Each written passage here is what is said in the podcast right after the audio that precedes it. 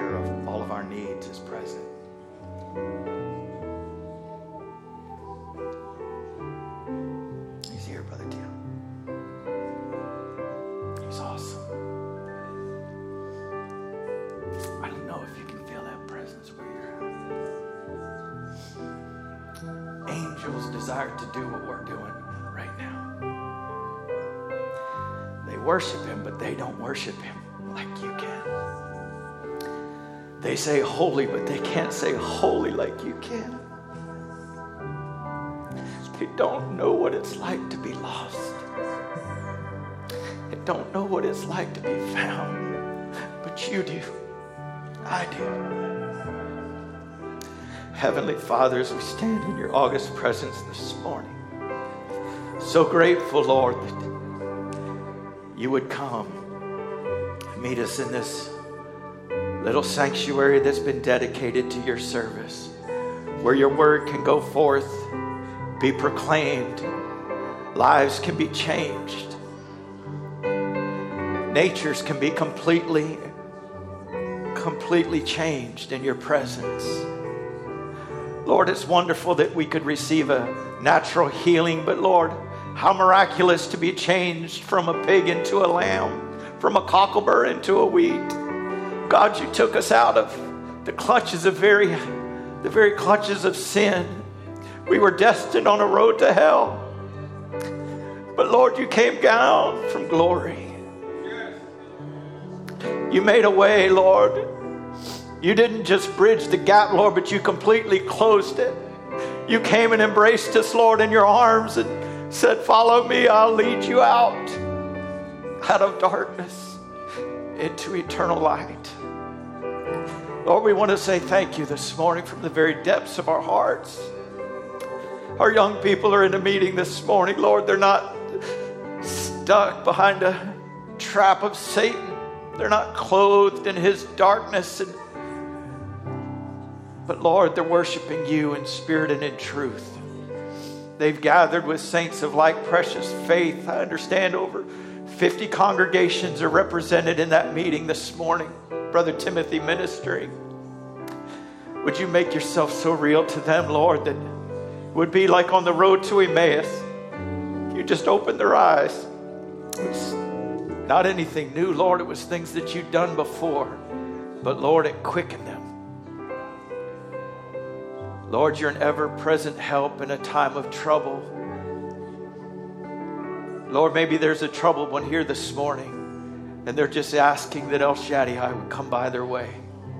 Lord, they're reaching out, even as that little woman with the blood issue didn't have a lot of strength left. She'd spent all she had to try and,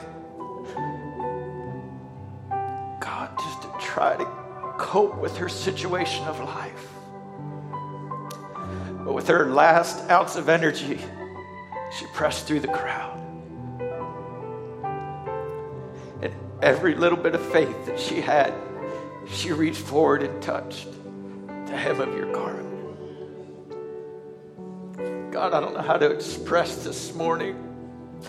I know that the hem of your garment is so within reach of where we are right now. Not one sick person would remain sick. Not one lost person would remain lost. No person with a chain of bondage would remain chained if they would just press through the throng this morning. We don't want a formality of church. We want your presence. We'll do anything for it, Lord. Many have given up so much. Many have turned away from so much what seems like much to man, so little. Lord, you are so great. We remember the needs in our own congregation, those that are struggling with cancer, Brother Ron Spencer, Sister Erica Parker, many, many, many others throughout the land. We say it time and time again the angel told our prophet, not even cancer would stand before your prayers. His voice is on recorded tape. Our voice is living, and not even cancer will stand before our prayers. We believe that we're the body of Jesus Christ represented here on earth, our little licks of fire together. We come to give you honor and praise this morning. Worship you in spirit and in truth. Anoint Brother Tim this morning. Lord, even as that presence that I feel up here, I just pray that each one would have that experience of your personal presence. Minister to them, Lord. We give you our hearts, we give you our all this morning. Bless the tithes and the offerings that'll be given. May it go to the intended purpose. We pray in Jesus Christ's name. Amen. God bless you this morning. If the brothers have received the offering, that'd be wonderful. Amen. You love the Lord this morning? I apologize, but I don't apologize. I'm a mess. That's all right.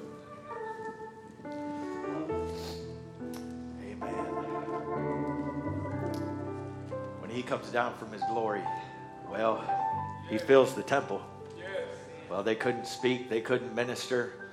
They were just they were just there. Amen. I could sing that song stay, but we'd probably sing that too long. Amen. I love you this morning. God bless you, each one of you. Amen. Sister Laura, why don't you come and um, Sister Tricia and I think Sarah Beth are going to come and sing a special for us. Why don't you come and get ready to sing? Musicians are going to change up a little bit, so we'll let them do that. Once you have your seats this morning, we're just carry right on into the service. After they sing, maybe we'll sing one more song and then ask Brother Tim to, to come when he's ready. Amen. The presence of the Lord means everything to us, doesn't it?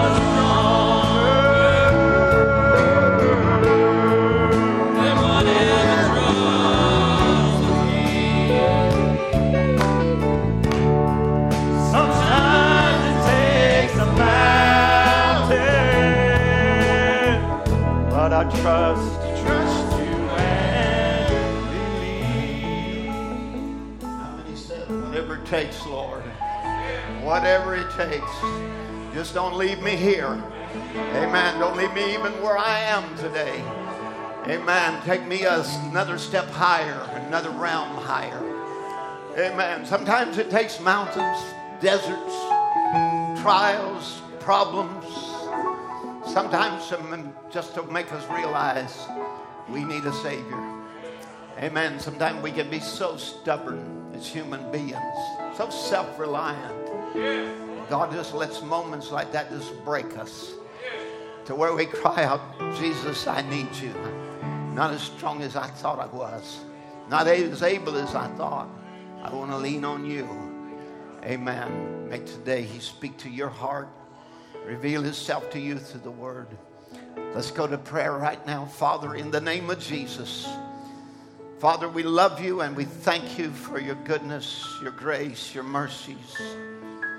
Lord, we thank you for the, your people that is gathered together today on this, on this morning to pay tribute to you, to give you worship and praise that is due you.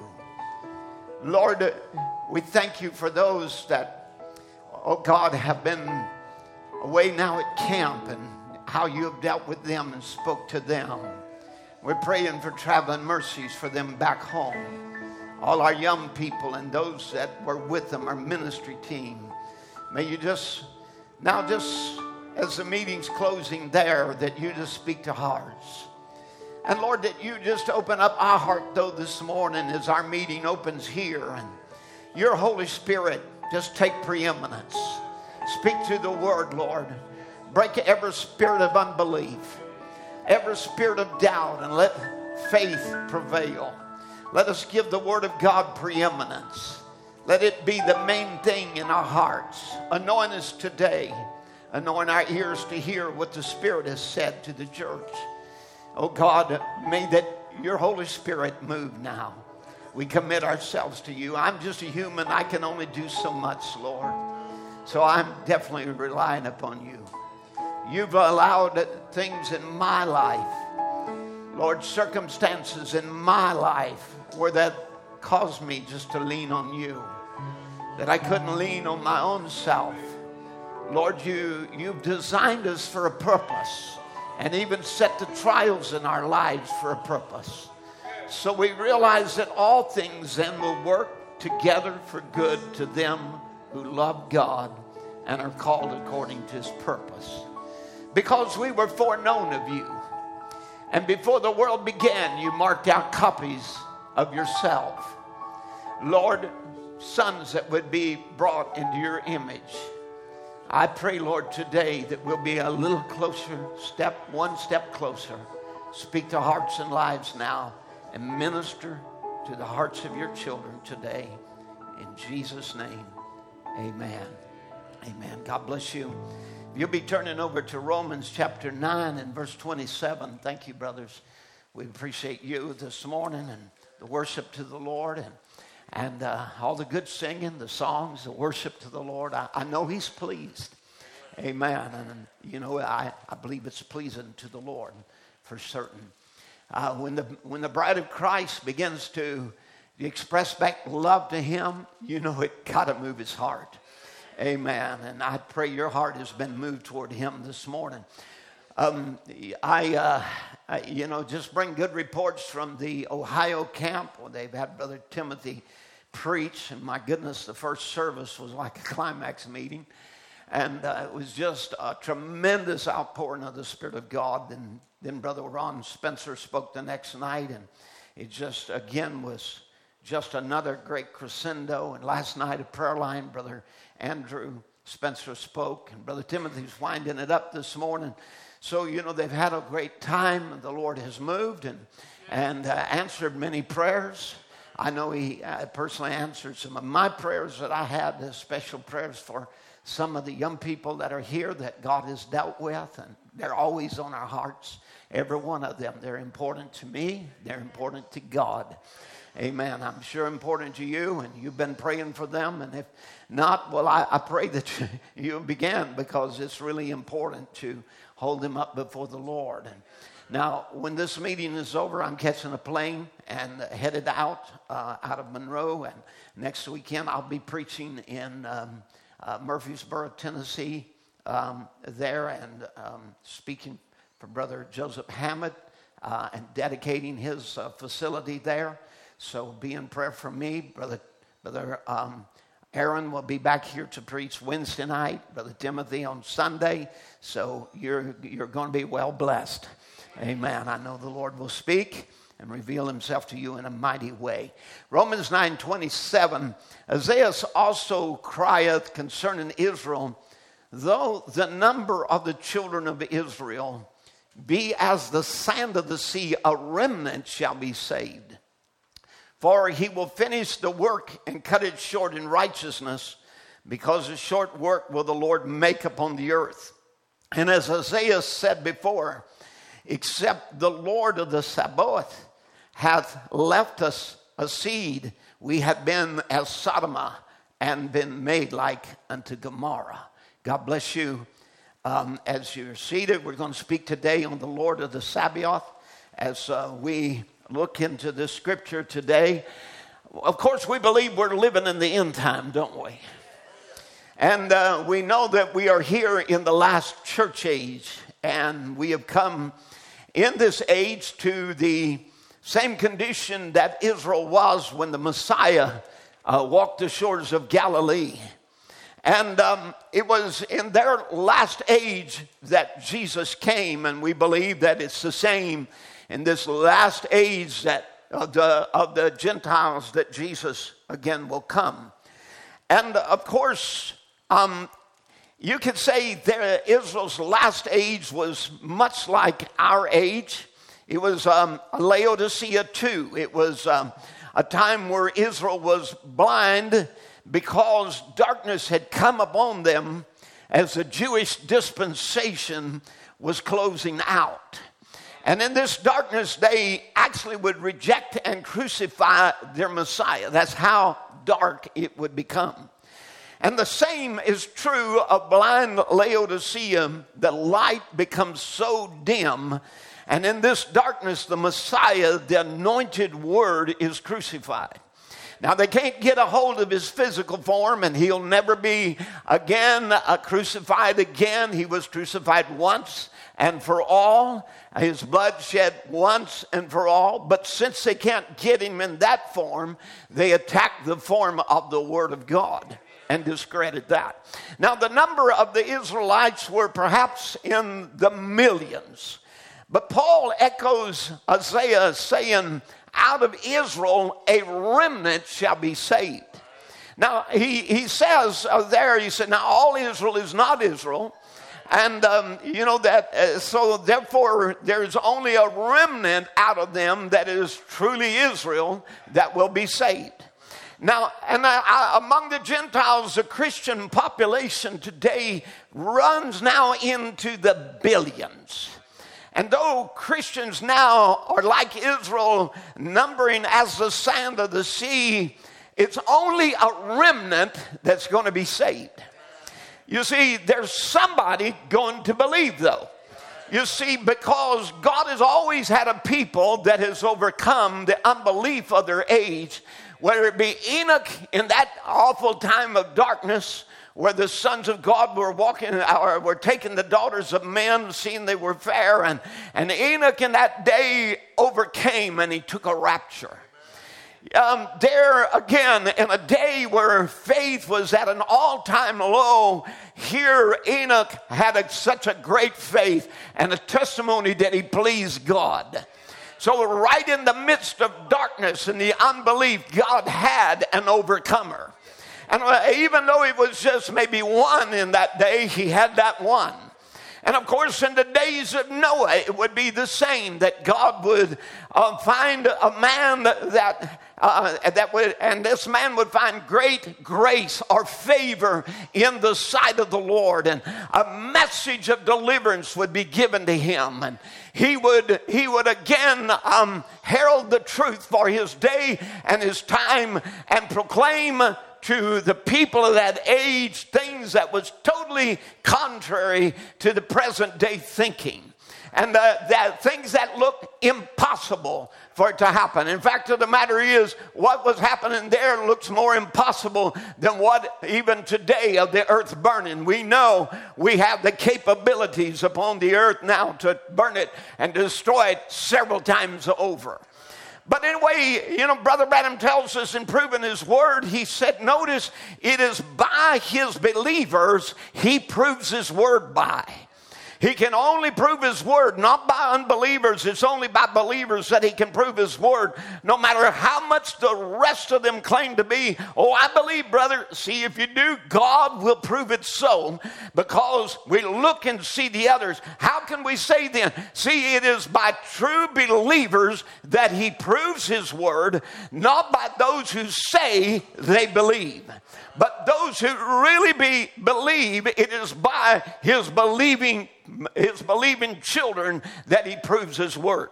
So, like Joshua and Caleb, out of the millions who left Egypt, there were two that believed. Out of the millions, a remnant. You see, the rest would die in the wilderness, although they saw God's mighty hand in Egypt and saw the miraculous done. Yet in, in 1 Corinthians 10 and 11, he says, These things happened uh, to them for examples. They are written for our admonition, upon whom the ends of the world are come.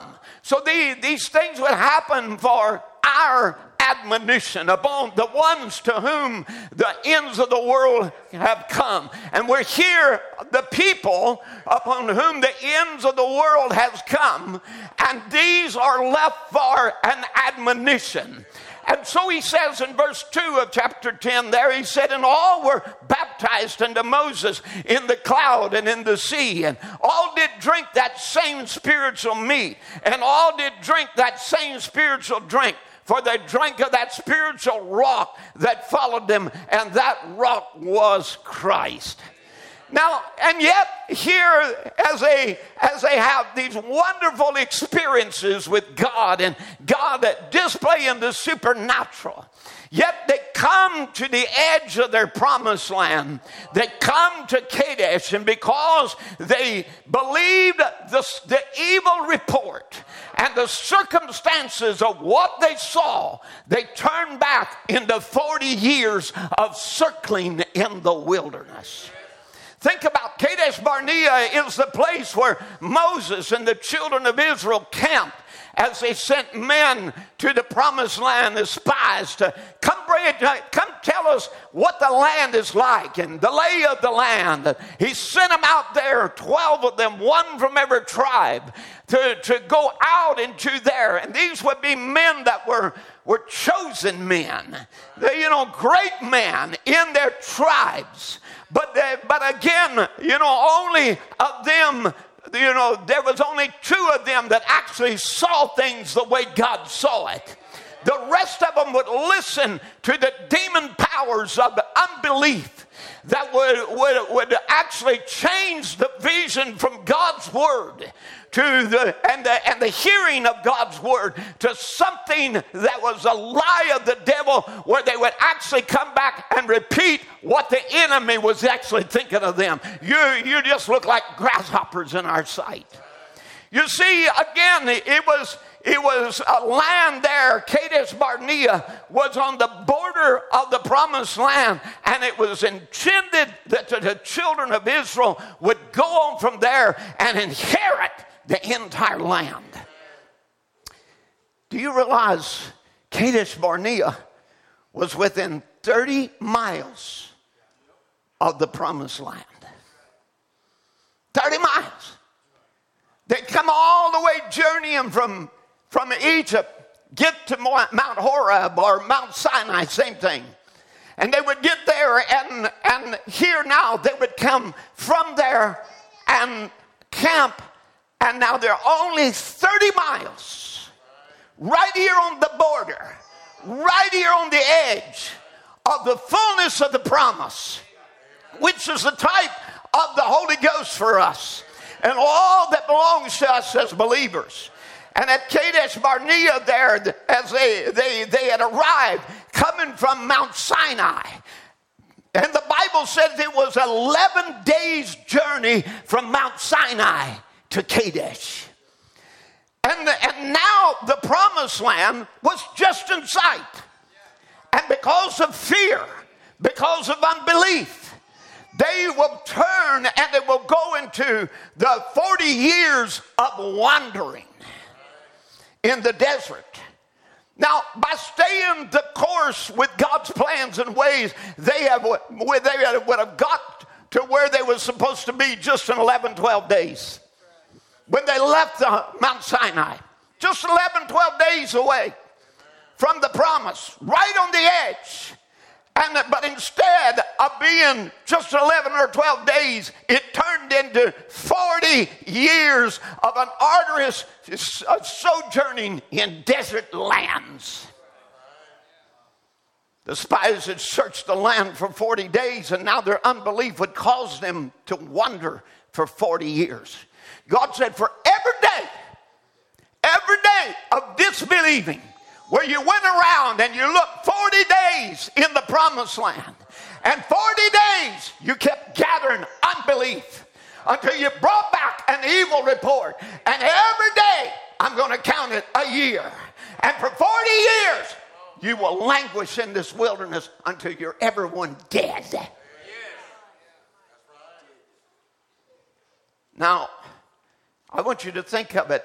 A day of unbelief will give you a year of unfruitfulness. Hello. Brother Branham tells you every time you disbelieve, it'll delay your promise that much further. And here, in this case, a day of unbelief gave them another year, a whole year of unfruitfulness, a whole year of unfulfilled promises.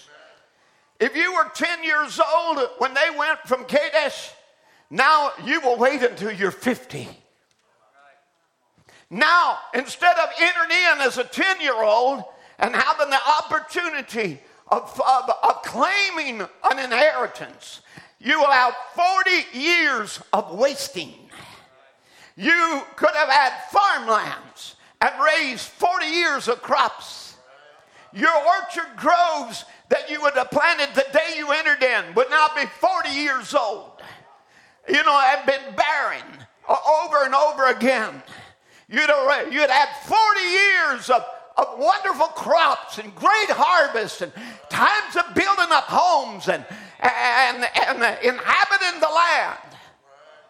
But now, those 20 years, uh, 20 year old and upwards, will die in the wilderness because of unbelief. Now, after 40 years, you know, God had now a crop of believers.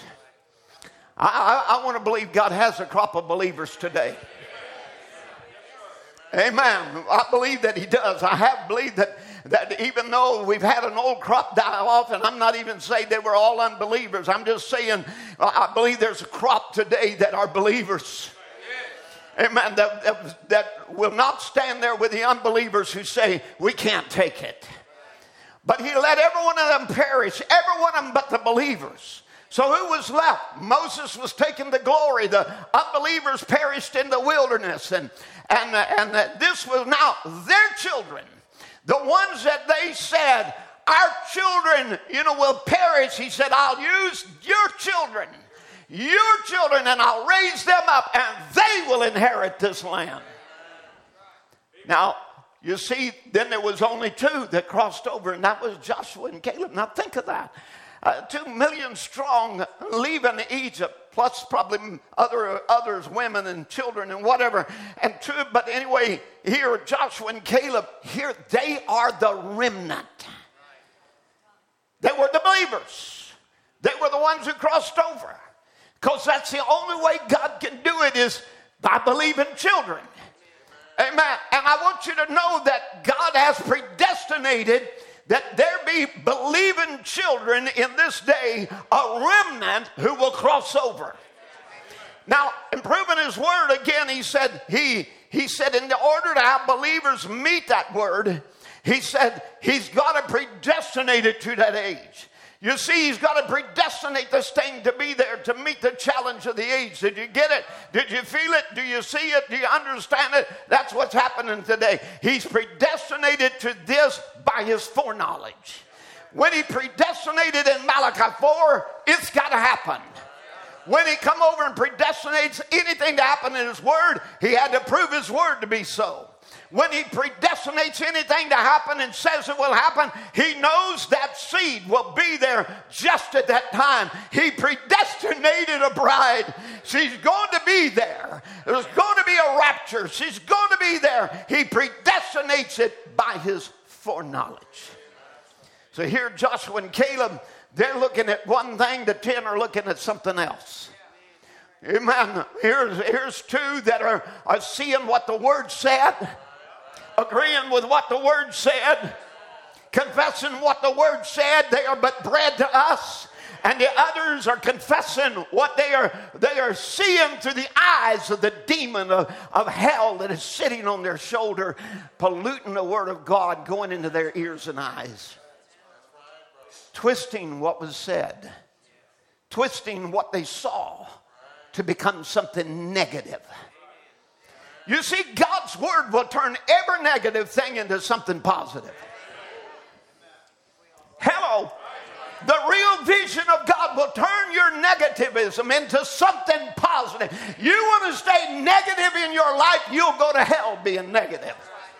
The only way that you can do it is have God to baptize you with a new filling of the Holy Ghost and change you from that old negative, ugly attitude that's always resisting the truth and resisting the move of the Spirit and resisting the Holy Ghost.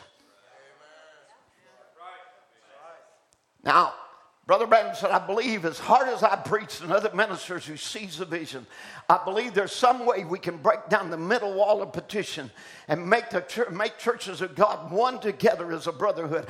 I don't know how it will be done, but God said He would have a church without blemish, without spot, without wrinkle. He's going to have it. God's going to have it. Amen. He is the, he's a determined God. Now, he said, Isn't it strange that God will send a truth to people, and in spite of all the preaching, till you get hoarse and die, people will plunge right on the road after some kind of fantastic fanaticism instead of staying with the Word of God. Now, what they were seeing was just fantastic fanaticism. Because God's Word has said, I give you this land. There's no mountain too high there's no giant too big. There's no problem too large. There is no situation too bad that you can't be an overcomer. Amen. Now, so you, you see, Brother Branham said of that, said they were ordained of old to this condemnation. They went out from us because it wasn't of us. He said, After my departing, grievous wolves, men of your own groups, will raise up uh, perverse things. And if an angel come from, from heaven would preach any other thing than what I've taught, let him be accursed. So, furthermore, in this land, there are also giants. Because as we look at, at the promise of the Holy Ghost and His fullness and the Messiah that is promised in that land, uh, the coming of the Lord Jesus, the change of our bodies, there's every kind of opposition there. Now, Joshua and Caleb didn't say, I didn't see opposition. He said, they're bread for us. We'll eat them up. They're nothing for us. We're more than able to take it. But the others saw it as something that was an impossibility. I want you to know, you've got to look. You've got to look at your the, the promise that is laying before you and the need that you have in your life as a possibility instead of an impossibility. You'll never get anything from God doubting and, and disbelieving and being double minded in your ways, one day this way, one day the next. Furthermore, there were giants in the land. And this is what the ten of the spies saw. And to, to, to Joshua and Caleb, it wasn't even worth talking about. It wasn't even a notable mention. They, they, they didn't, yeah, they saw the same giants, but it wasn't worth noting. It wasn't worth reporting. It wasn't in their report whatsoever. Was it's a land flowing with milk and honey. It's just what God said. And yes, there are inhabitants there, but they're bread for us, and we're more than able to take it. And the others looked at it and said, No, we can't. Now, Brother Branham says this in putting on the whole armor of God. He said, In Noah's time, they had those great giants, and he's referring to the Nephilims that are spoke of, mighty men of renown and he said, Today they got those great intellectual giants in the land too. And he says, He said, I hate to say this, but there's one here. If there's one here, I hope it don't hurt you. But it's Satan's spies again.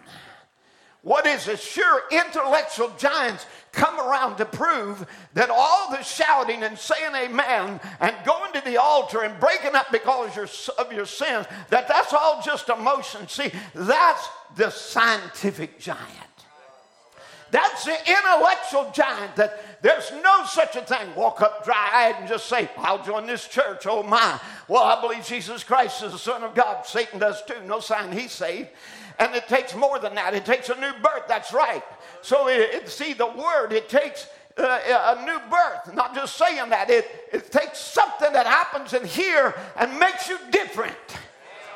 Now, but I, I want you to know God has a decree that He says He will finish the work and he will cut it short in righteousness because a short work will the Lord make upon the earth. So, this I know God says, I'm going to finish the work. He's got too much invested in it. Amen. He's got his own blood invested in this work. He said, I will build my church upon this rock of a personal revelation of who I am, and the gates of hell will not prevail against it. Now, so here the Bible assures us in this scripture, He will finish the work. And, and, and to do it because of short work, he will make upon the earth. Now, God has stopped wars in our day that would have destroyed the earth. At the 11th hour, on the 11th day, on the 11th month in 1918, the First World War ends mysteriously.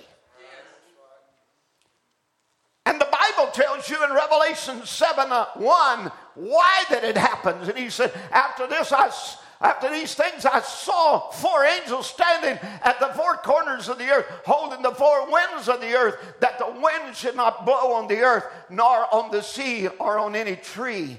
And, and listen, God, uh, uh, you see this, these angels holding back. The winds are the armies and the battles of the earth that there will not be any there blowing up on the earth that would bring destruction. Watch until verse 2 and I saw another angel ascending out of the east, having the seal of the living God, and he cried with a loud voice to the four angels to whom it was given to hurt the earth and the sea, and said, Hurt not the earth, neither the sea nor the trees, till we have sealed the servants of God in their foreheads. So God said, You can't destroy the earth. Amen. I, am not going to let it end, you know, like that. No, I've got to get my elect first. Hallelujah. My elect first. Do you realize right at the time Israel is becoming a nation, God sends an angel to a prophet to begin to call the Gentile people out of denominations as he calls Israel out of the nations? Do you realize in that same time frame God is doing things holding back? I won't let it destroy it. I'll stop even the atomic bombs and, and the destructions of the world until I seal every one of my children in their forehead. I'm not going to leave a one behind. Hallelujah. I'm sending a message to turn their hearts back to faith again. So God held the destruction of the earth, sending a prophet with miracles and signs followed by a message determined to get that remnant, that elect, to get a Gentile bride sealed in before destruction falls.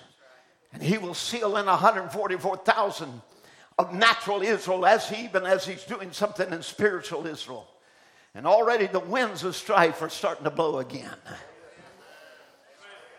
I guess you've noticed the winds of strife are already beginning to pick up and blow again. In the last two world wars, America has come to the rescue. She won't be able to do it this time. She will meet her end. Actually, she has already become Sodom and Gomorrah. She is already, in her armies is so weakened by, by all of this nonsense of this evil age, the Sodom thinking until they have so perverted our armies, our navy, until they have made wimps out of America and got men in the in the presidency that are not able to stay to take the task. It's not going to America won't save the world. She did it in other world wars. God allowed her to raise up for a purpose, holding back and stopping those wars and bringing a, a temporary peace, but she won't be able to stop this one she'll burn with fire. And I want you to understand is because they looked into the promised land and said, We cannot take Elijah the prophet. We cannot take restoration. Now, but you know, God says He will finish the work. He will cut it short in righteousness. Don't you know he swore he would finish it? He when he does, he pledges himself to the task. Now, I'm going to take you for just a few minutes. This might get too deep for some of you, and, and but hold on, I'll come back, you know, and give the rest of you some some uh, something else. Maybe the rest of you something to chew, some of you to chew on, and some of you to spit out, and some of you to, you know, to enjoy, and some of you to. I just say swallow it. When it comes down the Word of God, if you find it even bitter, swallow it. But I want you to look at Revelation 10 and 5. And the angel which I saw stand on the sea and upon the earth lifted up his hand to heaven. Now, when God does this, and I want you to understand this angel was the mighty angel, only Christ it could be. He was the messenger of the covenant. A rainbow was about his head, it's showing that he is the messenger of his own covenant. That's Revelation 10 1. Now, 10 5 says that he stands up and lifts his hand. Now, he is swearing. He is making a sworn declaration to your age, to your time, God given great assurance. And he sware by him that liveth forever and ever. Now, the Bible said in other occasion he could swear by none greater, so he swore by himself. Amen. And so he swore by him that liveth forever and ever, who created heaven and the things that are therein are, the earth and the things that therein are, and the sea and the things which are therein, that there should be time no longer. Now, it isn't you throw away your wristwatch. It isn't we take the calendar down. It isn't we don't do we take the clock off the wall. This means that there would be time no longer or no more delay. The time of holding back of the mysteries of God would now be finished. It is time to finish up the mysteries of God, release them so they can become flesh. Now, so again, verse 7 but in the days of the voice of the seventh angel, now he tells you when it would be that, that, that this would begin, this end time process would begin. It would begin when a messenger comes who is the seventh angel. And when he begins to sound his trumpet, his gospel trumpet, the mysteries of God would be finished. God said, I will finish the work. I will cut it short in righteousness. I'm going to do a short work upon the earth. Now, as we look at this, uh, we finish, we finalize this for with the statement he had declared this to his servants uh, to the his, through to his servants and prophets. So all the way since Genesis, God has been declaring an end time would come. That's what that means. Ever since the beginning, the fall of man, God says, I'm going to get even with the devil. Ever since man fell, God said, I'm gonna, I've got a plan of redemption. I'm going to redeem them back to where they fell from. Amen. They fell from heaven's atmosphere. I'm going to take them right back into it. They fell from Eden. I'm taking them back to Eden. They came, they, they, they fell from, from immortality to mortality. And we are about to move from mortality to immortality. Because why? He said, I'm going to finish the work in righteousness. Now, Brother Branham picks up on this and he says, in recognizing your day in his message, he said, the seventh angel's message is to open the mystery of the seals, calling the 11th hour Gentile workers, remember, 11th hour. What did God show us all the way back at the beginnings of the wars as the woes began? He said, I you know, stopped it at a peculiar time, 11th day, 11th month, 11th hour. So now the seventh angel's message to open the mystery of the seals, calling the 11th hour Gentile workers to receive the same pay that the first hour workers got. Now, he said Jesus taught it there were, he said there were some people went out in the harvest. They were hired, and when they did, uh, early morning they received a time a penny a day for the day, and when at noontime someone else come in went to work, and then at the eleventh hour, that's the last, last hour of the day, that someone come in and receive the same kind of pay that they did at the first hour of the day, the last hour. And he said so perfectly how the first hour messengers with the word, with the gospel, with the truth, they came in at the day of Pentecost. And then there was a dark age that blocked them out, and middle of the day, Luther and Wesley come in. And then there's to be an evening time message to receive the same thing that they did at the beginning. The evening time message is to restore back again, to bring back the same thing again. Hallelujah. So if you can see the whole purpose of the 11th hour and the 11th hour workers is that we're going to get the same pay that the first hour workers did. The same Holy Ghost they had, we would have. The same joy they had, we would have. The same gifts they had, we would have. The same payment. Is somebody with me? Amen. So everything that was there in the first that they got, we get, and we have the same message today that Paul preached. Think of it. The seals opened up the fullness of the word. It restored us back to the original faith. We get the same pay, same Holy Ghost, same power, same gifts that the original church had. Now, do we realize how involved God is in this work? He declares, I will finish the work. I will cut it short in righteousness. So God is, com- co- He is fully committed.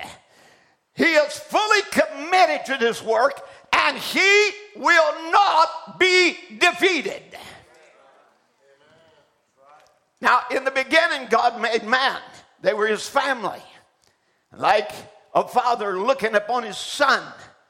You know, Brother Branham would describe this himself. He said, and pictured, he said, me and my wife would go look at our little boy, and, and she would say to him, Billy, Brother Branham, you, you know how his, you know, his forehead is high, it's like yours, yeah, but his eyes is large like yours. And why? He said he should look like us. He's our, the offspring of our union. And man should look like God because he is made in his image, certainly.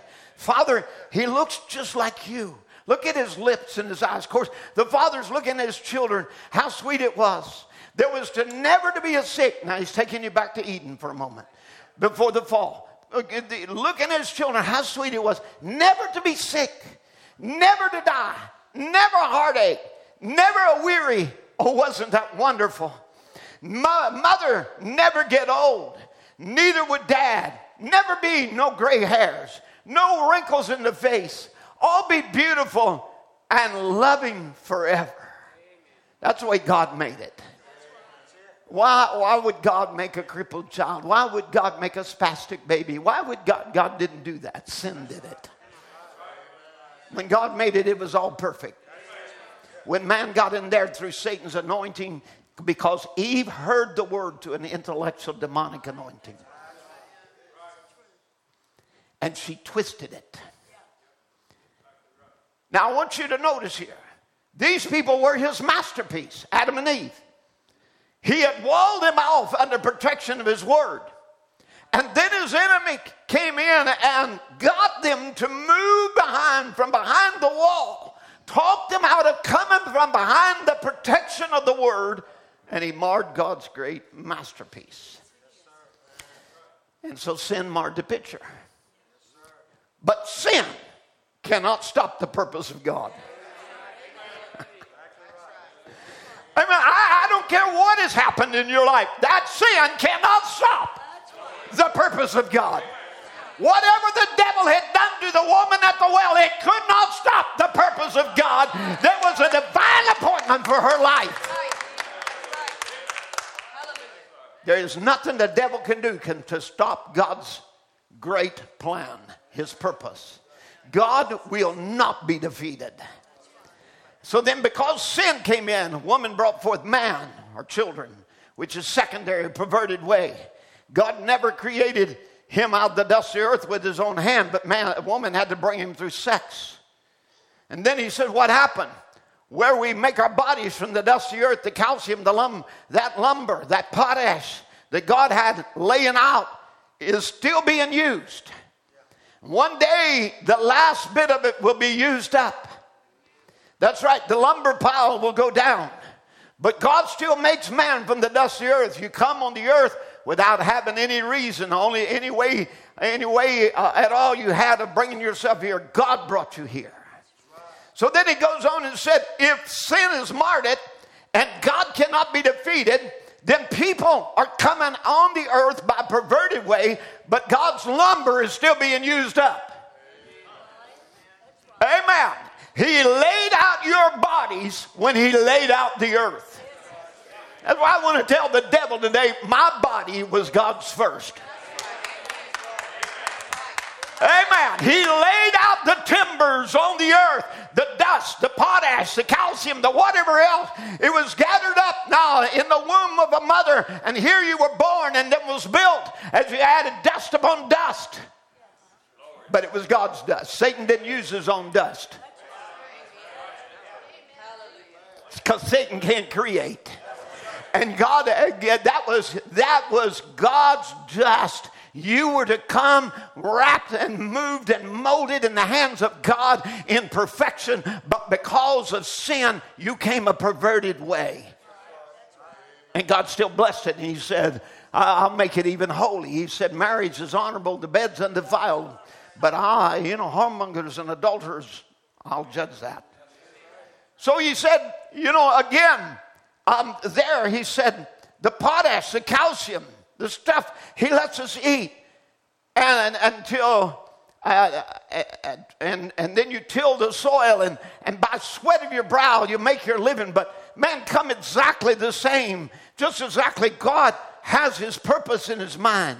Now, what happens? The Holy Spirit brought me and you on this earth and made us what we are without having any choice. I didn't choose to be here. You didn't choose to be here. God chose you to be here. And yet I was made in God's image and brought forth, and through a, and yet through a sinful act that God permitted to be done, not by his perfect will, but permissive will, a perverted act by a holy wedlock from mother and my father. And I come on this earth and I am what I am at my best by God's grace and without having any choice. How much more can he raise me up in the last days if I make a choice? So I want you to see, even when sin marred the picture, it didn't stop the plan of God. Amen. Amen. He already knew it was going to happen. And before there was sin, there was a Savior. Hallelujah. Because which is first, sin or the Savior? The Savior was there. He was the lamb slain before the foundation of the world. That's why you are His first. God had a claim on you before the world began. So you see, Brother Branham speaks of this in the masterpiece. He said the great sculptor, when he seen the fall of his family, the masterpiece, he wasn't willing just to let it lay their face down in ruin. He went to work immediately. He will finish the work. He went to work immediately to build it up again. And he wasn't willing that it should perish and lay there like that all the time because he is God and he will not be defeated. So he began to work immediately to build again unto his own image of man. And then we find that he speaks of, and I'm, I'm kind of off chart here, but I just want to bring it in. But Brother Branham talks about it as a masterpiece, as if it were like Moses, master, uh, the masterpiece of Moses that was, that was made and, and, uh, and there, well, Michelangelo had carved and worked and on this, you know, kept it veiled until it was time to uncover it. That's the way God does. He keeps it secret until the time of the unveiling. And so he would he would work on this, but uh, as he said, like a great statue, you know, you start with the base and cutting out the base. And he said he started with Abraham and then Isaac and Jacob and Joseph. And he showed from there, as he said, as he did it, he come from Abraham uh, faith, and then uh, gra- uh, then love with Isaac, and grace with J- with Jacob, and then he said perfection with Joseph. And he said, This is the way God was planning to do build up his masterpiece till he come back to perfection. So he would have prophets, he would have ministries. He would have great words and great wisdom and great kings and everything else. And all of them are reflecting a greater to come until he finally comes to the head, which was Jesus Christ, the perfection. And he unveils it to a people, but only a remnant would receive it. Now, but I want you to get it. There is nothing going to defeat God's purpose. Now, it just goes to show you, even like with Sarah and Abraham, God had given a word. Sarah got too old, but not too old for God. Somebody help me preach. We can look into the circumstances, or we can look at what God said. The circumstances says it'll never happen. God's word said this is what I'm doing. Is that right? You see, no matter how re- unreasonable it seemed, the Bible said Abraham staggered not at the promise of God through unbelief. Amen. And God would have killed Sarah because of her unbelief, but because she was a part of Abraham, he couldn't kill her. And he said, So would God destroy us because of our wavering and unbelief, but he can't because we're part of Christ. So God takes and he shows, even with them, when her heart was too weak, when her milk veins dried up, her body old and wrinkled. He takes that and shows an example. It'll never get too old, it'll never be too long. You'll never delay so long. There will come a time that the delay will be over and it won't be too late. It's going to be more of a miracle than ever. It's been 2,000 years, but I'm still going to bring a bride out.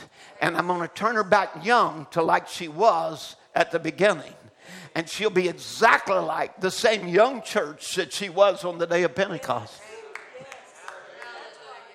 Hallelujah so that she can bring forth Christ. Because he said, again, I will finish the work in righteousness. God cannot be God and give up on his plan. It would show weakness on his part. It would show him coming up to a Kadesh Barnea and said, I can't do it. You see, he would have had to be a doubter not to finish his work. It's too hard. The people are too difficult. They're too evil. It's too evil in age. It's too bad in Laodicea. It's too wicked. Sodom and Gomorrah all around. But in the midst of that, I'm going to finish the work and I'm going to cut it short in righteousness. For short work will I do on the earth. I'm going to finish this. That's God's message to you this morning. He ain't giving up on you. Hallelujah. He ain't giving up on you. I started the work in you, and I'm going to finish that work. Don't you listen to some devil telling you you'll never make it. It ain't for you. The promises to you, to your children, to them that are far off. And to assure us, he swears by himself, pledging himself to the task. I'm going to smooth the way. I'll facilitate, wind up the end time. To do this, he sends a son of man, a prophet, and sends him out with a message. What he says in Malachi 4 5 Behold, I send you Elijah the prophet before the coming of the great and dreadful day of the Lord. Now we know we can't do re- reincarnation. So we know it's the Spirit of Christ that made Elijah the restorer he was. So he says, I'm going to send again an anointing in the last day to be upon a man before the coming of the great and dreadful day of the Lord. And he shall turn the hearts of the fathers to the children, the hearts of the children to the fathers, lest I come and they all be Sodom and Gomorrah. Smite the earth with a curse. If I don't do this, there will not be a remnant. There won't be no flesh saved. If he had not sent Elijah, we'd be as Sodom and Gomorrah. If, if he had not sent it, there would be no remnant. But God again is determined to finish the work. Now, David pondered about man. And sometimes you wonder about yourself. Let's put up Psalms 8 and 4 to gaze upon this for a moment because this is something of David's pondering as he looked and he said, What is man that thou art mindful of him? Or the, and the Son of Man that thou visit him. He would marvel. He had said in verses before, when I considered the works of your hand, the sun, the moon, the stars, and the mighty works, and man looks so insignificant. For when I considered the heavens, the works of thy fingers, and the moon and the stars which thou hast ordained, verse 4 now, what is man that thou art mindful of him? It looks like we're just a little speck in God's universe. I'm talking about the earth. And that you're just a little tiny, minuscule of a speck. But he said, David said, What is man that thou art mindful of him? Or the Son of Man that thou visit him. So he looks like nothing. He looks, lives a life of toil and trouble, seemingly just goes back to dust. And another, another generation comes, and the others are forgotten. And David marveled concerning the great and awesome Almighty God who would regard the lowliness of man to be mindful of him, or the Son of Man, prophets, that he would visit them.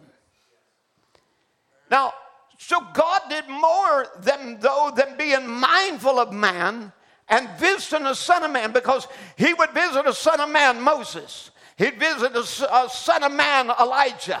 He'd visit Isaiah, bring him a word. Amen. He would visit him. Amen. He was mindful of us, so he would visit what? A son of man to bring a word to us. A prophet. Now, this is what he did all down to the Old Testament, but I want you to notice in the way that God did more than that of just being mindful of man and visiting uh, a son of man, a prophet, and bringing him a word and what, but he did much more. This is why I don't want you to get tangled up, but listen close. God, God laid aside his godship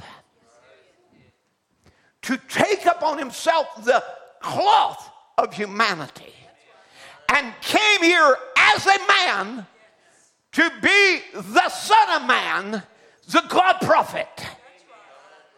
That's how mindful God was. He left the heavens of heavens. Amen. Because he's determined the work's going to be finished. I want you to understand God's got a purpose, He's got a plan. And so he will lay aside his own deity and his own robes of godship to become a man and dwell in a human being. God would take on dust. Think about it. Because of you. Now, in Hebrews chapter 2 and verse 14, I want you to see his purpose. He said, For then, as the children are partakers of flesh and blood, he also himself likewise took part of the same. So, because they were, they were mortal, he became immortal. And he took on flesh and blood because we were trapped in this. He came down into what we were. Now, I want you to see this. He said, He also himself likewise took part of the same flesh and blood that through death, through his dying, he might destroy him that hath the power of death, that is the devil.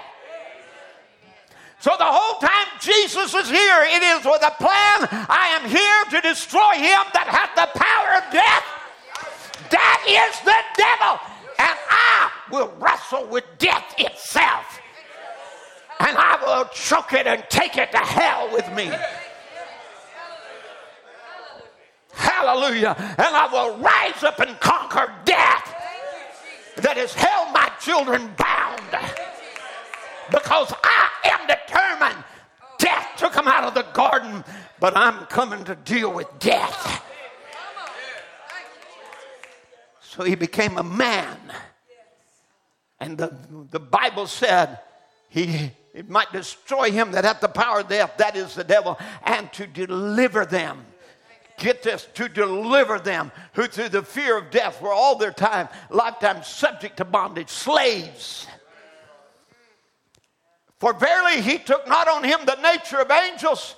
He didn't do this as angels, a supernatural being, or a theophanic form.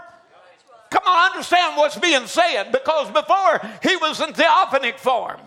But now he lays aside his theophanic form and he don't come in the nature of angels, but he comes and takes on the seed of Abraham.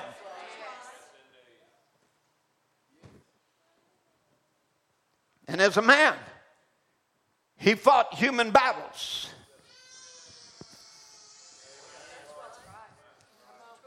Some of you cry about temptations and say, I'm so tempted and I'm tried and I had this thought. What, what do you think Jesus had? Now, before I go into that, let's just think about Isaiah seeing him coming. He says, You know, he, here he, he's coming and he's wanting to give a sign. And he screams out, I'll give you a sign. He's under that anointing, and as he as he's speaking, the Spirit of God takes him over, and he begins to say, "I'll give you a sign. You're wanting a sign. I'll give you one. Behold, a virgin shall conceive." Wait a minute. Every man had ever always been born of sex. None of them born of a virgin. Come on, somebody. Amen. But a virgin shall conceive and bring forth a son, and his name shall be called Wonderful Counselor, the Mighty God. Oh, the mighty God. You know what that means? The warrior God. God was going to come and take on human battles. Hallelujah. He would come and he would not just defeat temptation and sex and every other kind of evil things that, that would come against humanity. He would take death itself and defeat death and triumph over it and rise up over it. With a promise, I'm going to bring you all into this victory. Hallelujah. So you see, God came to take on human battles, and in doing so, He offered His own blood, sweat, toils, and tears. He literally entered into human sufferings. I'll, I'll give you a quote for that. How can I overcome? Look, temptation was for him. You know that? The Bible said he was tempted in all points like we are, yet without sin. He was tempted by drinking. He was tempted by women. He was tempted by everything that could be tempted by. He was tempted by everything that we are. He was a man, and yet you couldn't have put a mark on him. Amen. So, well, Brother Tim, I was tempted. Yeah, you're tempted, just don't fall to it. Jesus was tempted. Don't let the devil tell you you're not a Christian. Jesus was the Son of God and yet was tempted in all points like we are. Now, you see, he saw the wretchedness and the struggles of man. Put up Isaiah 59 16, seeing that there, the struggles of man, how that the things that he was going through, and he said, he saw that there was no man and wondered that there was no intercessor, there was nobody. You know, this is like the call in Revelation 5 who is worthy? And he looked and he saw that there was no man, and he wondered that there was no intercessor. And so when he found none, therefore his arm, hallelujah, His arm brought salvation unto him, and his righteousness, it sustained him. For he put on righteousness as a breastplate and a helmet of salvation upon his head. And he put on the garments of vengeance for clothing and was clad with zeal as a cloak. God is zealous about his work. So he put on righteousness as a breastplate, a helmet of salvation on his head, garments of vengeance. Brother, this is the avenger coming down. He's going to lay hold of sin. He'll start casting out devils. He'll start healing the sick. He'll start interrupting Satan's kingdom. He'll do it all the way down to the cross. And at the death himself, he will wrap himself around death and drag him into hell and rise up triumphant on the third day. Triumphant over death, hell, and the grave. Hallelujah. And he says to you today, Behold, I am alive forevermore, and I have the keys of death and of hell. I say, What a Savior! What an intercessor! And according to their deeds, accordingly he will repay. Fury to his adversaries, recompense to his enemies. And through the islands he will repay recompense. So they shall they that fear the name of the Lord from the west and his glory from the rising of the sun. When the enemy comes in like a flood, the Spirit of the Lord lifted Jesus as a standard against it. And you have that same name that you can lift today. But to do this, he had to lay aside his godship to overcome as a man. Inasmuch, inasmuch that Jesus, in his humanity, was asked before his ascension, would he at this time restore the kingdom to Israel? And Acts chapter 1, verse 7. And he said, But it's not for you to know the times or the seasons, but which the Father hath put in his own power. So he tells the times and the season, he says, the Father has this in his own powers. Notice, I can't tell you this. Look at Mark 13 32. But of that day and that hour knoweth no man, no, not the angels which are in heaven, neither the Son, but the Father. So you see, here again, as we're looking at this, there were things Jesus, in his humanity, having laid aside his godship, would not know. It would be held from him. Certain things that he could not let them know when they asked him questions. Now, this is astounding, but you got to understand this is God in his humanity. And he is the one who has said, I can do nothing of myself, but only what I see the Father doeth. So he's saying there are things that I don't know as a human. But the Father knows it. God knows it. But I don't know it. It hasn't been yet revealed to me.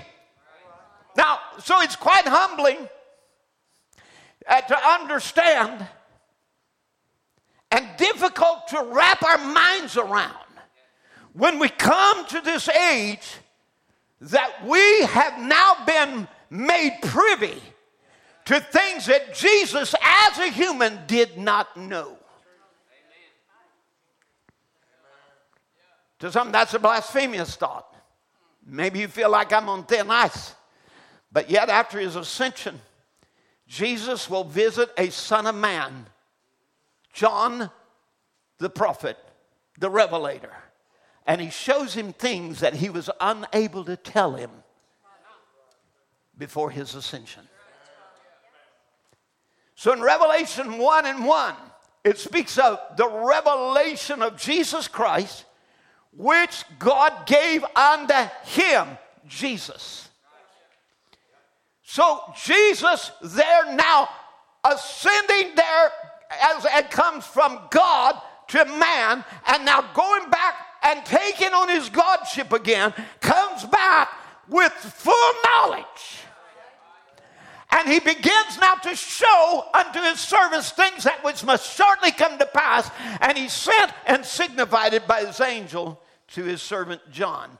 Now, listen, Brother Branham, in the revelation of Jesus Christ when he expounds the scripture. When our Lord was on earth, the disciples asked him, Master, will you at this time restore the kingdom to Israel? And Jesus said, It is not for you to know this hour or time, and no one would know. Even the Son as yet did not know. But after his death, burial, and resurrection and ascension unto glory, he received from God the future of the church. Then he returned back to bring this message to the church. And this message of his coming and the condition of his churches down to the age, he could not do it before his death, burial, and resurrection because he had not, not yet knew it. But did you notice how the Spirit reads? The scripture reads here the revelation of Jesus Christ, which God gave unto him, Christ. How that God the Father gave the revelation to his Son, Jesus Christ, and he sent his angel to John to signify these things, which was, which, which was, which, which is, and which shall be. Oh, it's set beautifully. Think of that. Here Jesus comes back with a message. But even then, when he gives it to John, he can only disclose it in symbols. because this secret is not to be known until he finishes the work and cuts it short in righteousness. So he will reserve to the last people the secret and the mystery of his coming. I'm, trying to, I know maybe this is too deep for some of you, but you know, don't drown, please. Grab a life, life preserver real quick. I'll get into, into more things that make it a little more easier for you. But in the moment, just grab a breath and go down, come back up and grab another. Brother Branham, have you ever watched the seals, in the sixth seal, he actually takes the, these, this first six seals of Revelation and places them in Matthew chapter 24. It's a study that I don't have time for this morning. But he will place each one of them and he will read the scripture correlating with that seal. And he said, See, it's all here in Matthew 24 when Jesus is talking of this. But notice he says, uh, But when he comes to the seventh seal, he tells us that Jesus said nothing of it. Now, we all know what the seventh seal is. What is that? Revelation 8 1. Can you put that up? So when, when we come to that seventh seal, that he opened the seventh seal, there was silence in heaven about the space of a half an hour. So there's a time where something is held a secret. That's simply what that means. For time, you say, well, a half hour, how long is that? In God's time, and you're figuring out, and oh, that's man trying to just understand for a short time in God's great plan, He holds something secret. And it's a mystery that will be revealed in the last day. So he reserves something specially for you. So you could know your day and its hour. Now, watch here. He said, I want you to notice um, in the sixth seal, he said, Jesus omitted the teaching of the seventh seal. It's not here. He goes right on with parables, and John omitted the seventh seal. That's a great, to be a great thing. It's not even written. Omitted the seventh seal, both of them did. And the revelator, John said, just silence in heaven. Jesus never said a word about it. So, in the, in the wonderful discourse of Matthew 24, there's a part that is kept secret that Jesus was not able to divulge or to know as a man. And that seventh seal was held back and was kept silent. Let's look at it. Is Matthew 24, 36. It's not, it's not that it's not there, it is there, but it's still in mystery form. Look what he said. But of that day and hour knoweth no man, no, not the angels of heaven, but my Father only. So, this part I can't divulge. I don't know it. So before he become a man, I want you to think of this. You see, he was still, before he became a man, he was in the form of theophanic word. He knew all things in that form. But when he was here as a man, that was veiled to him. And he was dependent as the Son of Man upon the Father to reveal to him. So John 5 19, Jesus said unto them, Verily, verily, I say to you, the Son can do nothing of himself, but what he seeth the Father do. And what things soever he doeth, these also doeth the Son likewise. So now, in who is this Melchizedek? Brother Branham explains the difference between you and him as a son. He said, the difference between you and him as a son, he was at the beginning the Word and in morphe body. So he had a he was in theophanic form before he came flesh. He came and lived in the person of Melchizedek. That was one of the evidences of his theophanic form. Because, and he said, then we never hear no more of Melchizedek because he became Jesus Christ. Melchizedek was a priest, but he became Jesus Christ. Now, you bypass that because in that form he knew all things. And you have never been able to know that yet. But then he said, as, a, as fully as a man, he had to rely on the Spirit of God.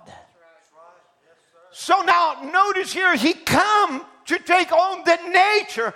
You see what I'm trying to say? He come like you, like me, in the nature of, of, the seed of Abraham.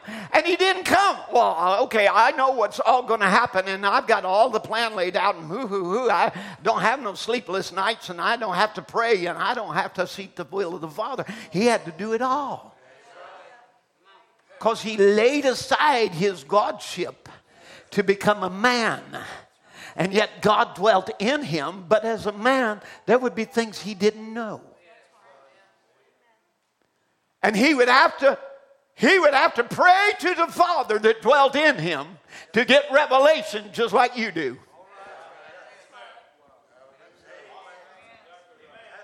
He would have to overcome just like you do. He'd have to believe the word just like you do. Well, how do you know, Brother Tim? How did he know he was going to rise again? Because the scripture said so. Amen. I will not leave his soul in hell, neither will I let my Holy One see corruption. So he knew. And he looked over at Jonah and he said, I see a type here. And in this type, Jonah was in the belly of the well three days and night, and so will the Son of Man be in the heart of the earth for three days and three nights. But we're going to come out of it.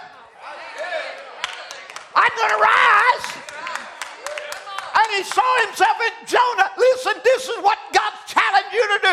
Look at Abraham. Look at the promise. Look at the woman at the well. Look at all the scripture. Come on, somebody. Amen. Look in the Bible. See what it said of you. They testify of you. They're prophesying of you.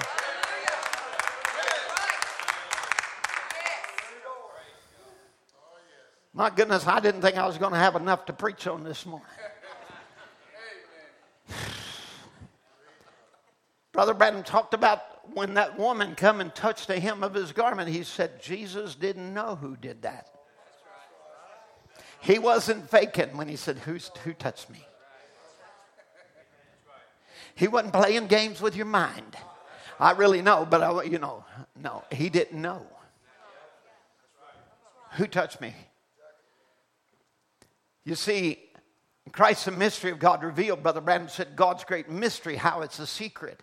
He kept it a secret. Nobody knowed nothing about it. Even the angels didn't understand it. He didn't reveal it. That's the reason under our seventh mystery, when the seventh seal was open, there was silence. Hmm. Jesus, when he was on the earth, they wanted to know when he would come. And he said, It's not even the Son of Man don't know when it's going to happen. You see, God has all this to himself. It's a secret. So God became a man, and as a human, he had to experience human limitation. And he overcame by faith just like you overcome. And now it's our turn to be in this condition in human form. But unlike Jesus, we bypassed our theophany. For he came from theophany to flesh, but not us. But through the fall, we bypassed that form and we came straight from thought to flesh, and we're here in flesh to be tempted and tried by sin and to overcome the flesh. And God has come in our flesh. I want to repeat that. God has come in our flesh by the incarnation of the Holy Ghost. You embody in your flesh this morning the Spirit of God, yet you don't know all things. We stand firm believing even when circumstances are against us. We, in our blind human condition, turn to rely upon God, seeking His leadership as we walk by faith and not by sight. Now he comes to show us what he could not show the first age the secret of his coming. I want you to understand, he doesn't always hold this a mystery. As it comes a time, he finishes the work, he cuts it short. So in Christ a mystery, Brother Branham said, God's great mystery of how it's a secret. He kept it a secret. Nobody knew nothing about it. Even the angels didn't understand it. He see, he didn't reveal it. That's the reason under our seventh mystery, when the seventh seal was opened, there was silence. Jesus, when he came on the earth, they wanted to know when he would come. He said, It's not even the Son himself don't know when it's going to happen. God has all this to himself. It's a secret. And that's the reason there was silence in heaven for the space of a half hour and seven thunders uttered their voices. And John was even forbidden to write it. And see, it's the coming of the Lord. And that's one thing he hasn't revealed yet of how he will come and when he will come, and it's a good thing he doesn't know. He, but he showed it and every, revealed it in every type that's in the Bible.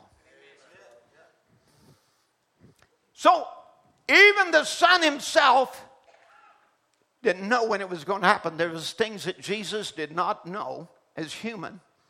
But when he returned, he said, I come from being God. I'm going back to being God. I come from God. I'm going to God. I came, I, I was here in Theophanic. I left that, I put aside my robes, and I took on the robe of human.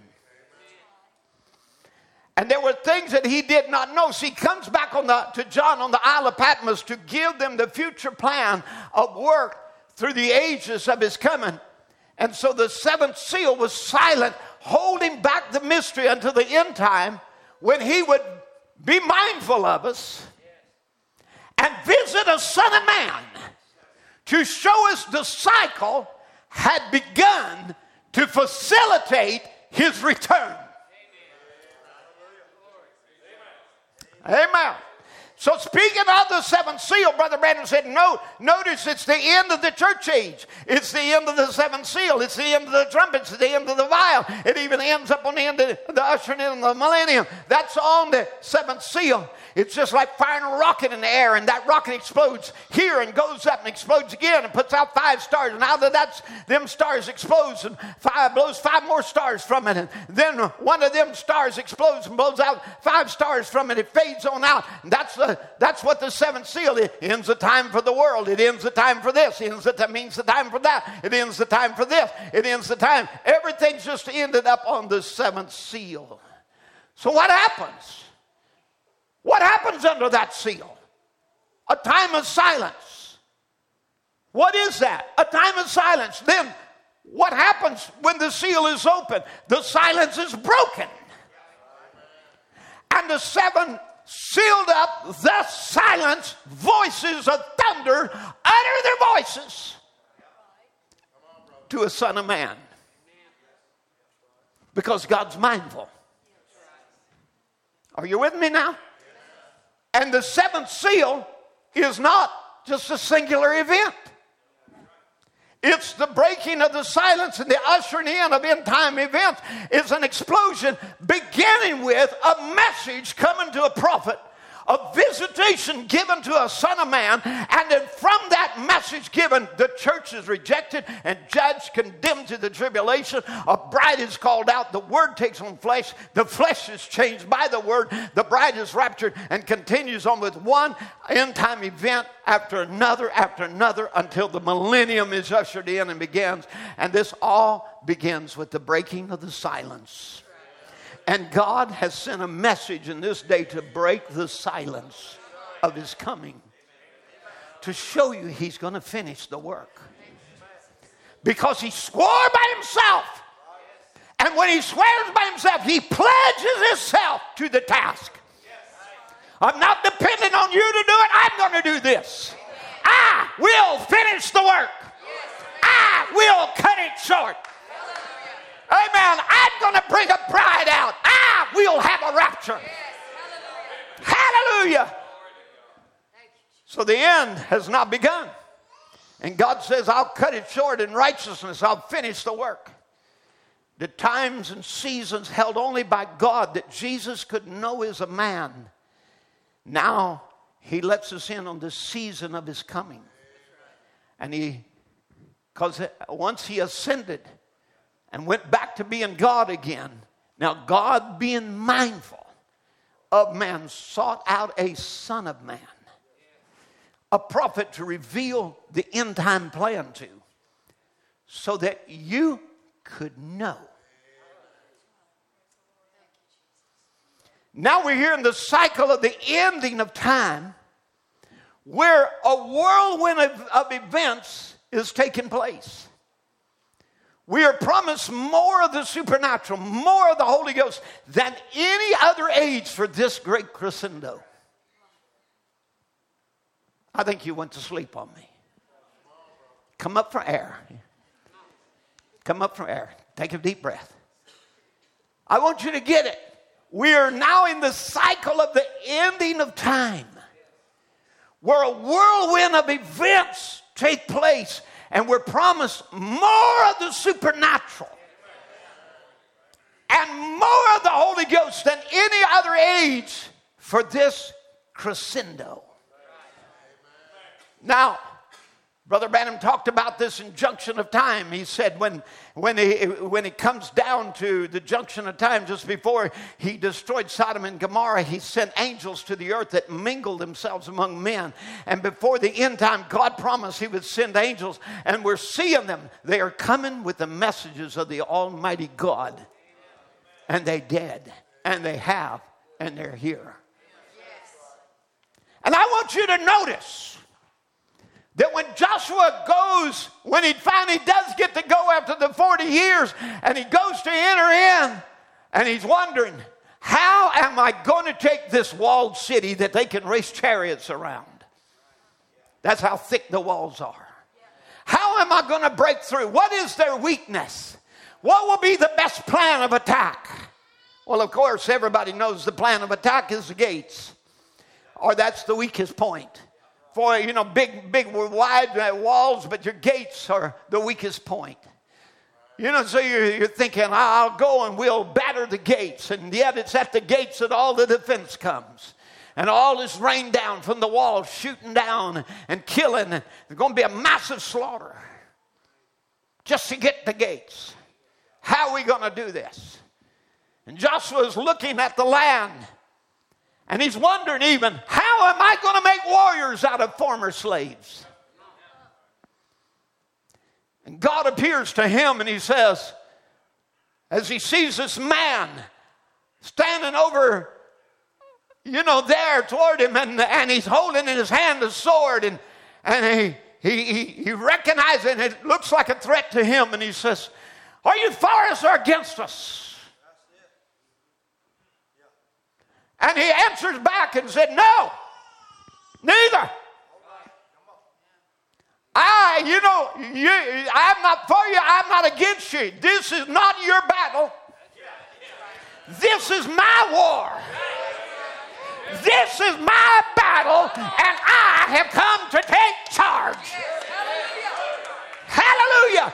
Do you hear what I'm saying? This is what God says. He says, I'm not on your side. You, you, you are on my side. And if you're on my side, then you're on the winning side. And I have come to take charge of this battle. Hallelujah. In the first Exodus, there the Lord Himself came down. Did you notice that? The Lord Himself came down. Amen. It was none other than the mighty Jehovah. I am that I am. That's my name. Not I was, but I was, oh, but I am that I am. I'm the same yesterday, today, and forever. I'm here in a pillar of fire. I am here as the angel of the present. I am here to lead you out of Egypt. Amen. I've got a message to the devil. Let my people go. Hallelujah. You know who it is? This is his battle. This is his message. This is his doings. This is his rapture. This, amen. Come on. He sent us his prophet. You are his people. Come on, somebody.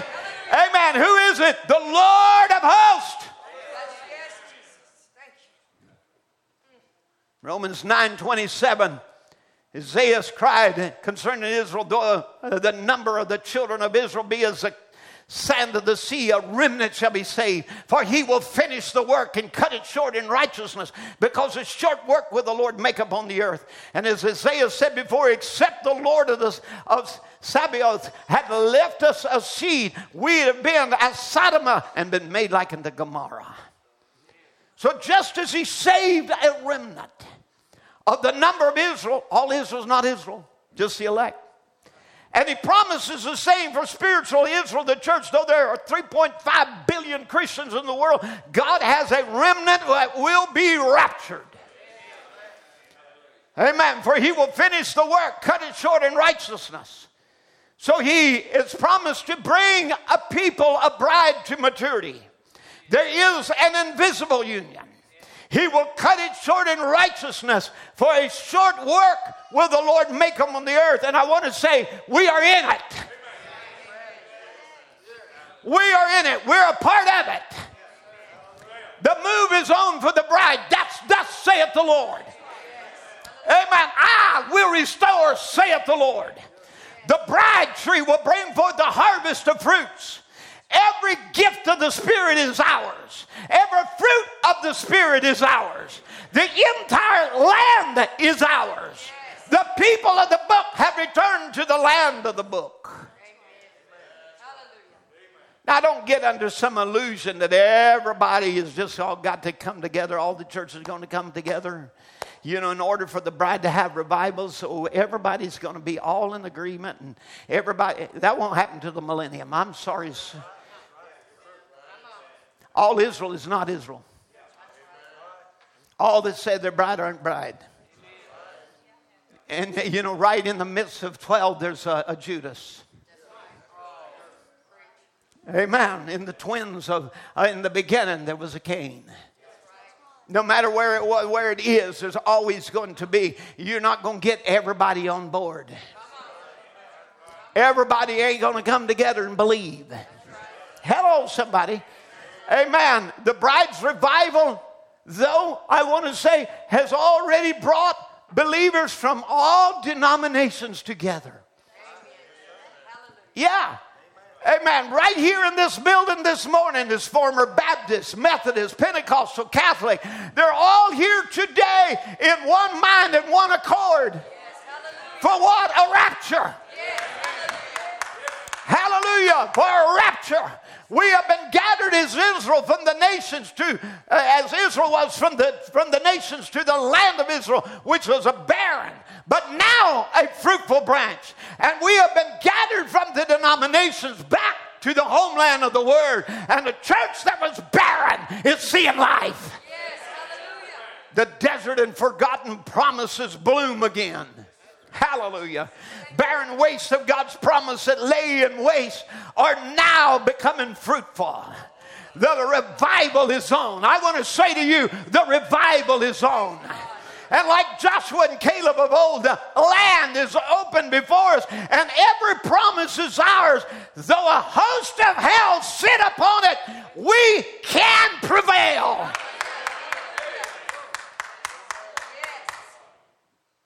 Isaiah said, except the Lord of Sabaoth had left us a seed, we'd have been as Sodom and Gomorrah. Now, a lot of people are sitting there thinking, Lord of Sabbath. No, that's not what he said. He said, Lord of Sabaoth. And that's a whole different meaning. Sabbath is a day of rest, Sabbath is a seventh day. But this is not, notice the spelling, is not Sabbath, is Sabaoth. Notice what it means. It means the Lord of hosts, the Lord of angel armies, the Lord of angelic beings, the Lord of theophanics, the Lord of, of earthly armies. He got saints on the earth. Somebody help me preach. Amen. So he is the Lord of hosts, which means the Lord of armies. When you read it in the Bible, says the Lord of hosts, it means the Lord of armies. It's a profound name that means Almighty, sovereign, self existent God over all multitudes. He is Lord of Sabaoth over all the heavens, and they're all the stars in order. He is Lord over all the angelic host. He is Lord over all. He is Lord over.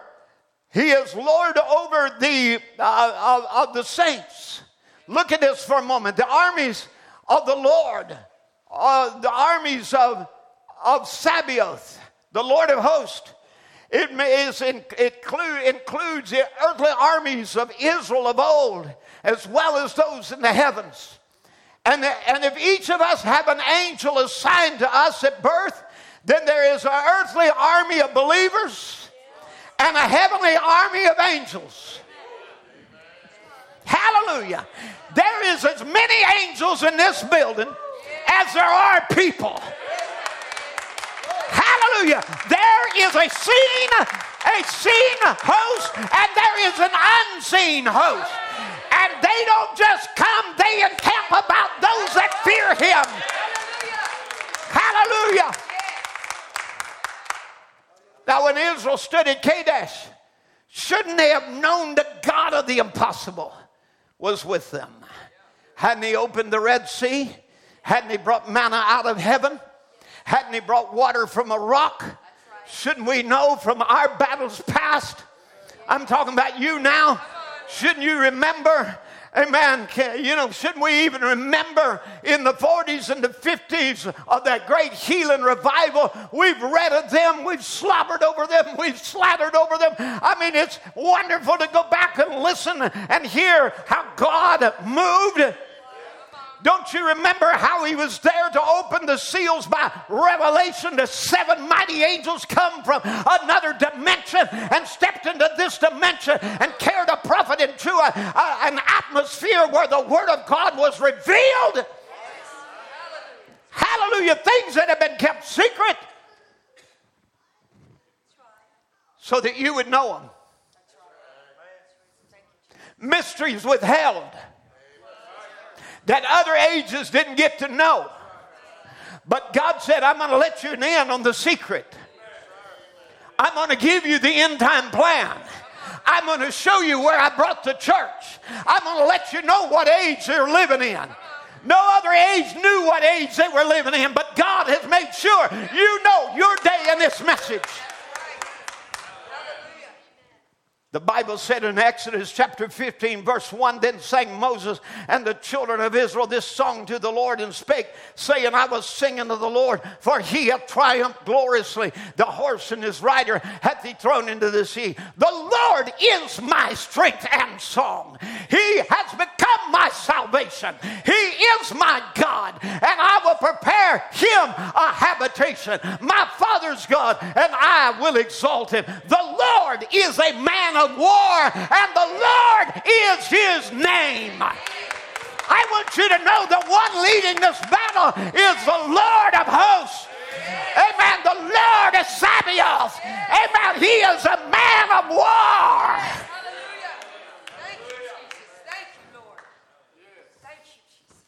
Hallelujah. Don't you remember how he said to those slave masters, those armies of hell, you'll see them no more? They did see them, but not as live men, but as dead men floating on a sea. Amen. Those taskmasters of drugs and alcohol and tobacco and sex and porn have no more power to enslave you. Hallelujah. You've seen his miracles. Come on. You couldn't do that. But the Lord of hosts, amen, the Lord of Sabaoth, he took up your battle. He defeated those sex sins. He defeated that porn. He defeated, come on, somebody. He defeated those drugs, that alcohol. You didn't do that on your own. He did it. He defeated the false doctrine. He defeated the curse of Rome. He took off the bondage and the slave belt off of your life so you can go free because he is Lord of Sabaoth. He is the Lord of hosts. Hallelujah. Lord Jehovah, the mighty man and warrior. Lord Jehovah is his name. Psalms 28 and 4 said, Who is the King of glory? The Lord mighty, strong and mighty. The Lord mighty in battle. Hallelujah. That's what Brother Branham could say. You know, when, when he was faced by a demon there that, thro- so that threatened to throw him out into the congregation. And he said, you've never seen the Lord in battle. Hallelujah. It didn't need a human. Amen. It was the Lord in battle. Oh, it says in Psalms 45 and 3 Gird thy sword upon thy thigh, O most holy, and with glow with thy glory and majesty. Amen. Psalms 35 and 1. I like this one. This I have been I have been reading this one over and again. Plead my cause, O Lord, with them that strive with me. Fight against them that fight against me. Take hold of shield and buckler and stand up for mine help. Draw out also the spear and stop the way against them that persecute me. And say to my soul, I am thy salvation. Let them be confounded and put to shame that seek after my soul. Let them be turned back and brought to confusion that defy advise my hurt. And let them be as the chaff before the wind. And let the angel of the Lord chase them. Hallelujah is right. Let the angel of God get on their trail. Let him chase him right out of your life. Chase him right out of this building. Chase him right out of your mind. Hallelujah. Let the angel of the Lord chase him. I want you to know he is the Lord of heaven's angels and he's able to dispatch angels on your on your behalf this morning. Verse 6 says, Let their way be dark and slippery, and let the angel of the Lord persecute them. What is it? It's God taking on your battles. I want you to know you're not in this alone. You're not by yourself in this. The Lord of heaven's armies the Lord who can dispatch angels. Even Jesus knew it. He said, I could dispatch right now uh, 80,000 angels, legions, 12 legions of angels, 80,000 angels to come. All I needed was one, but I can dispatch 80,000. He's still that same God this morning that will dispatch angels on your behalf. That the angel of God chase him. Hallelujah. Revelation 19 says, And I saw heavens open. Behold, a white horse, and him that sat on it was faithful and true, and in righteousness he doth judge and make war. Now we know this speaks of the millennial coming, where he's coming back with the saints with him. But I just say to you today, you know, this is his nature. He's faithful and true. And in righteousness he doth judge and make war. So I say today, let him come. Let him come into this service. Let him come into your life, riding on the word of his power. Let the sword of his mouth devour the enemy. Because nothing, Isaiah 54 17, no weapon. Somebody help me preach now. No weapon that's formed against thee shall prosper. I don't care what the devil's tried to do. Come on, somebody. Every tongue that rises against you in judgment, you will condemn. This is the heritage of the servant of the Lord, and their righteousness is from me, saith the Lord. Amen. Yea, we have been seen as an army coming. We have been told we are an invincible army. We are not going to be, we already are an invincible army. Hallelujah. In Joel's army, chapter 1 of Joel, verse 7, they shall run like mighty men. They shall climb the wall like men of war. They shall march every one on his ways, and they shall not break their ranks neither shall they thrust one another. They shall walk every man, every one in his path. And when they fall upon the sword, they shall not be wounded. They shall run to and fro in the city. They shall run upon the wall. They shall climb upon the houses. They shall enter in the windows like a thief. The earth shall quake before them, and the heavens shall tremble. The earth, sun and moon shall dark, and the stars withdraw their shining. And the Lord shall utter his voice before his army for the camp is very great, for he is strong that executeth his word. For the day of the Lord is great and very terrible, and who can abide it? Let me tell you, this is the army of the Lord taking their possession, going right into every habitation and every window, every place, and saying, Get out, devil! Get out, you enemy! Get out! You not have a part in our lives. The voice or his word goes before his army. He is strong, and his word goes into action, slaying his enemy.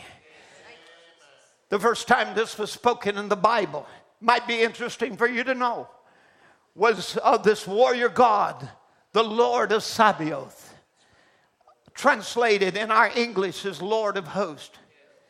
The Lord of Sabaoth was first mentioned in the book of Samuel by a barren and heartbroken woman making a covenant with the Lord of Sabaoth, the Lord of hosts.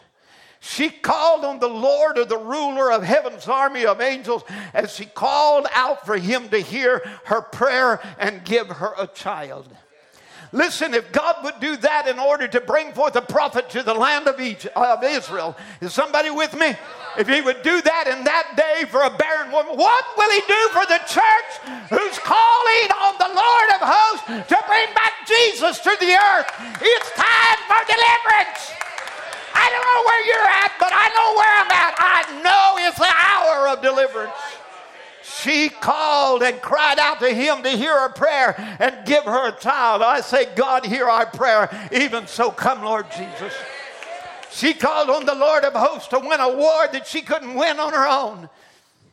You see, Hannah had an antagonist who was always vexing her, accusing her, uh, uh, deriding her, ridiculing her. Heaven's army came to her rescue and gave her a son and gave Israel a prophet.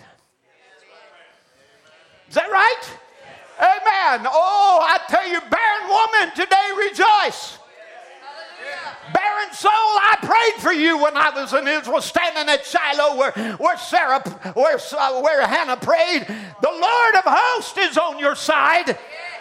The barren church, although seemingly hopeless, having believed for the coming of the Son for 2,000 years, there is now a refreshing coming from the presence of the Lord, and its wind of change is happening. Hallelujah.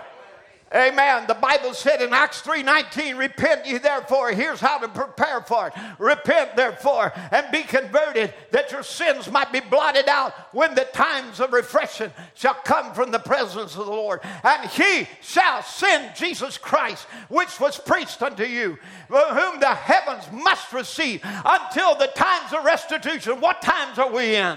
Times of restitution of all things, which God has spoken by the mouth of all his holy prophets since the world began. It's been spoken again. The second time it was there was when David met Goliath. David, he, he boldly proclaimed, You come to me with a sword and with a spear, a javelin, but I come to you in the name of the Lord of hosts, the God of the army of Israel, who you have defied and a boy's sling and a simple stone became a mighty weapon as an angel got a hold of his arm. Hallelujah. Because there was more than David there. Come on, somebody. There was a heavenly host there, and an angel got a hold of his arm and took and directed a stone and brought down a mighty Goliath. Hallelujah. I want you to know that's exactly what you have today. The Lord is on your side. The angels of heaven are here to persecute your enemy, to drive them out before you. Because He's Lord of hosts. He let you know it wasn't going to be someone else win the battle. He told he, the Lord of, of heaven's armies declared he alone he alone wins our battles. And he told Zerubbabel when he was trying to restore the temple. Somebody with me? We're right here in the day of restoration, building up the temple of the Lord. Come on. Amen. And right there he said, he said it's going to be not by might, nor by man's power, but by my spirit, saith the Lord of hosts. Throughout the scripture, we find the Lord of hosts is always our present defender. Amen. He is sovereign, the holy God over all the universe. He's the one that said, I'm going to finish this work. He loves us. He moves our mountains on our behalf. He fights our battles. He wins our wars. He's the refuge we can run to in the time of need. Amen. He is Jehovah Sabaoth. Amen. There's nothing he cannot do. Amen. There is nothing he does not know. There is no, no heart he can't heal. There is no enemy he cannot defeat. There is nothing he cannot control. There is no mouth he cannot shut. Amen. He, there is no enemy he cannot defeat. There is no miracle he cannot perform. Amen. He longs to work on our lives and on our behalf as the Lord of hosts. Hallelujah. I say to you this morning, you're in the army. Fight. But don't fight your battles on your own. Call on the Lord of hosts to do only what he can do. And I'll tell you what he will do. He will make walls to fall down while you shout. so you can take possession of the word of promise. The Lord of hosts is none other than the Lord Jesus Christ. And it's a name that is above all names. He is a fortified tower, which I can find safety and security. When I'm troubled, I can find peace in the Lord of hosts. When I'm weak, I can find strength in his mighty presence. When I'm overwhelmed, I can rest under the shelter of his wings of protection. When I feel surrounded by pressures from every side, I can find stability knowing he's on my side and I'm on his. Amen. He is my ever present help in the time of trouble. When it seems like my world is crumbling around me and I'm thrown around by the storms of life, he says, Fear not, I am with you. When I'm weak, he is my strength. When I'm vulnerable, he's my sanctuary. When I cry for help, he will answer me. He will never, ever leave me. He is the Prince of Peace. He breathed on the disciples, he gave them peace. He's breathed life into me, and He is my peace. Thus, I can have peace and be still and know that He is God. He is Lord of Sabaoth, the Lord of armies. It's Jehovah. We're under His protection, who maintains His cause of war. We will fight. I want you to say this as part of His army. We will fight because he fights. It's really not our war, it's his war. We must fight against the Laodicean spirit that would make us lukewarm, that would make us cold and powerless. I know that. I mean, I, I know there are many that don't think it's worth it to fight. You'll sit down like a turtle and pull yourself back in, in, the, in a shell and refuse to get out of your shell and raise your hands and worship God and give Him praise. You'd rather stay in your negative condition. But I want you to know we must fight against lukewarmness. We must fight against the blindness of this age. As I said at the beginning, 2,000 years ago, in the last age of the Jewish dispensation, it became so dark till they crucified their Messiah. Paul said, had they had, had, they had known it, they would have not crucified the Lord of glory. And in this time, because of the present darkness, many crucify the word of life. And it don't stop because it's a message label there's Christ is being crucified in many message churches. The word denied entrance, the spirit unwanted. Before now, the cycle of revival and death has never failed. But I want to tell you today, it's not all lost. Without breaking the cycle of spiritual death, we will never break the cycle of physical death. Right now, spiritual death is our greatest concern. Amen. It's more, con- it's a more greater concern than physical death. Spiritual death. The bottomless pit is open. I'm telling you what we're up against. We're not playing games. We don't have the blinders on. We're not saying there's not giants in the land. We're saying they're bread for us. Somebody with me?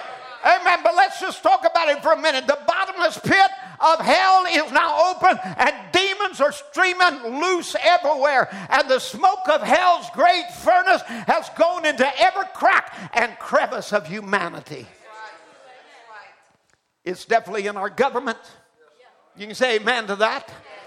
Amen. And when we get a Republican there, it'll be a definitely in our government. It's in our society. It's in our communities, it's in our homes, it's in our families, it's in our churches. Amen. And only the token can stop the, the death angel. Amen. We cannot sit and just run the ashes of past revivals through our fingers, reminiscent of what God used to do. But the wood of the word we have received must be used to make the fire of God burn higher. It must not be used as a wet blanket to put it out. It never was intended for that. It was intended to judge the error and to build up the true. What the church had at Pentecost is her inalienable right. Originally, she had the pure word of God. She had the power of the Spirit manifested in diverse signs and wonders and gifts of the Spirit. And that is our rights. That is our land. That's the homeland of the Bible. Bear with me just a few more minutes. We have to fight against false riches. Our true riches is not in what the world calls success. A nice building, numbers of those who follows our ministry, our renowned ministry of great notoriety. That's not true riches. True riches is the power of God with the moving of the Spirit.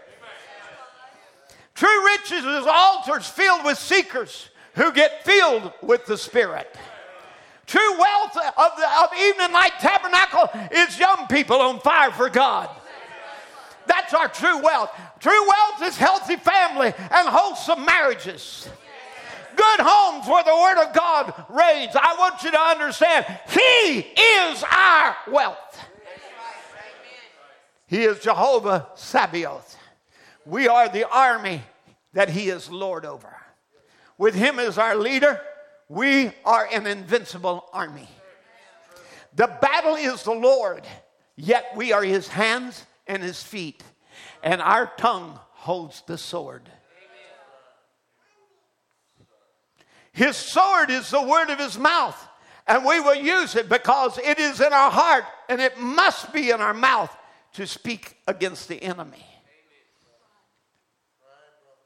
We will fight. We will fight the good fight of faith. Amen. When, when it comes down, I, you know, I'm going to say, like those before me, I have fought a good fight. I have finished the course, and I have kept the faith. Amen. We have seen it. We have been seen already in the vision. Listen, let me tell you if Brother Branham had a vision of you, you would rejoice. You're going to get that desire that was in your heart. He had a vision. And that vision, you know, it never fails. Amen. Come on, somebody. Amen. We have been seen in the vision. We have been seen marching in step to the battle song of onward Christian soldiers. We have passed the review stand. We are dressed in the garment of the word. We have our war clothes on. Hallelujah. In the vision, we were seen stepping higher and higher until we left this realm and went into heavenly realms. We have been seen in the rapture. Our feet is shod with the gospel of peace. There are no deals we're making with the devil. There is no peace short of victory. Our deliverance is to be total and complete. Our aim is to wage war and to prevail against the gates of hell. Amen. This we will do with all our might and with all our strength that God can give us to wage war against the monstrous enemy. That is our policy. You ask, what is our aim? I can answer in one word it is victory. Victory at all cost. Victory in spite of terror. Victory, how long and hard the road may be. Victory is our aim. Do you feel that way? Amen. Said Brother Tim, let's just talk peace. There will never be peace. Armistice, are you kidding? An agreement with the with the to stop fighting. We'll make no deals with the devil. Amen. How many feels that way this morning? I am making no deals with the devil. Lay down our arms? Never. Take off our armor? No. Amen. Not as long as there's one predestinated seed that languishes in sin for the baptism of the Holy Ghost. We will fight through the gates of hell until we prevail where the Holy Ghost can fill them. Hallelujah. Peace, never. There will never, there will always be war against Satan's kingdom as long as one child of God remains in slavery to sin. I pledge and to fight until complete victory and until these rags of humanity are dropped to seize the everlasting prize. Peace, never. Not with the devil, never. There will be war and there will be no peace. Let Satan and the gates of hell hear me. There will not be peace until every dead bone of the bride of Christ is released from the grip of the grave and rises to meet our Lord. Hallelujah. We will fight with growing confidence and growing strength against the prince of the power of the air. We will claim and possess superior air power, for we have heaven's atmosphere for our souls. We will be, have superior air power in our church. You don't like it? Get out but we're going to have superior air power in our church, and it will be filled with heaven's atmosphere. Hallelujah. We will shout because we are victorious. We will dance before victory, and we will dance after victory. We will dance Because the ark of the Lord, the word, has been restored. Oh, others have tried before and tried to bring it on a denominational ox cart, but the word has been brought on the shoulder of the Levites, the ministry, and restored to its rightful position. The rightful position in our hearts. Preeminence. We give it preeminence and not doubts. We will have heaven's atmosphere in our marriages. For our marriages will reflect heaven's atmosphere of God's love for his bride. We do not wrestle against flesh and blood,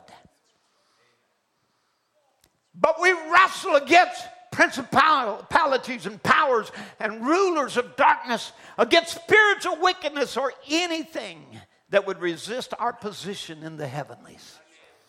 We will fight until we rule the air. And we will rise to meet Jesus there. Because it's the right atmosphere, is where we're going to meet him. We will fight for divine healing until every demon of sickness is under our feet, until death is absolutely chased out of our bodies. We will see healing so complete. Is somebody with me yet? Amen. I'm talking about the challenge that we are in this age. We will see healing so complete until the gray hairs of death will change to the beauty of youth. We will fight until the stooped shoulders and aged bodies, pulled down by gravity toward the grave, straighten up and with youthful steps climb heaven's airways to meet our Lord there. We will defend our position in Christ, whatever the cost may be. But more than that, we will possess, not just defend, but we will possess the gates of our enemies. For we are the seed of Abraham who possess the enemy's gates.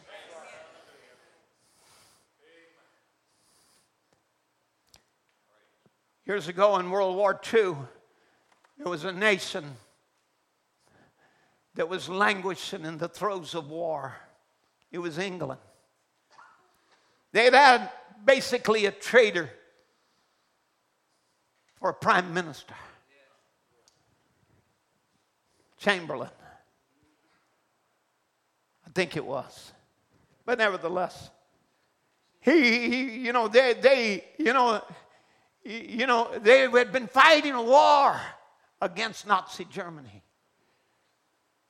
And there, there with, with this, you know, Churchill came and was, was elected as prime minister over England. And right as France had just capitulated, which was one of their allies. And now they're even weaker. And now they feel all alone. And they're facing this great enemy by themselves. And Churchill stood up with, uh, and inspired England with these words. He said, We shall fight on the beaches. We shall fight on the landing grounds. We shall fight in the fields and in the street. We will fight in the hills. We shall will never surrender. But I want you to know those words encouraged the nation at that time. And America then would come to their aid and they would join the Allied forces and, and, and messages would go out and there would be the French resistance and, and they would begin to fight the Nazis and finally overthrow them. But I want you to know in this war, Churchill is not our leader. Our leader is the Lord of hosts. And he will prevail because he has never lost a battle. The Word of God that spoke the world into existence has already spoke our enemy out of existence. And it's in the process of being done now. The casting down of Satan has begun.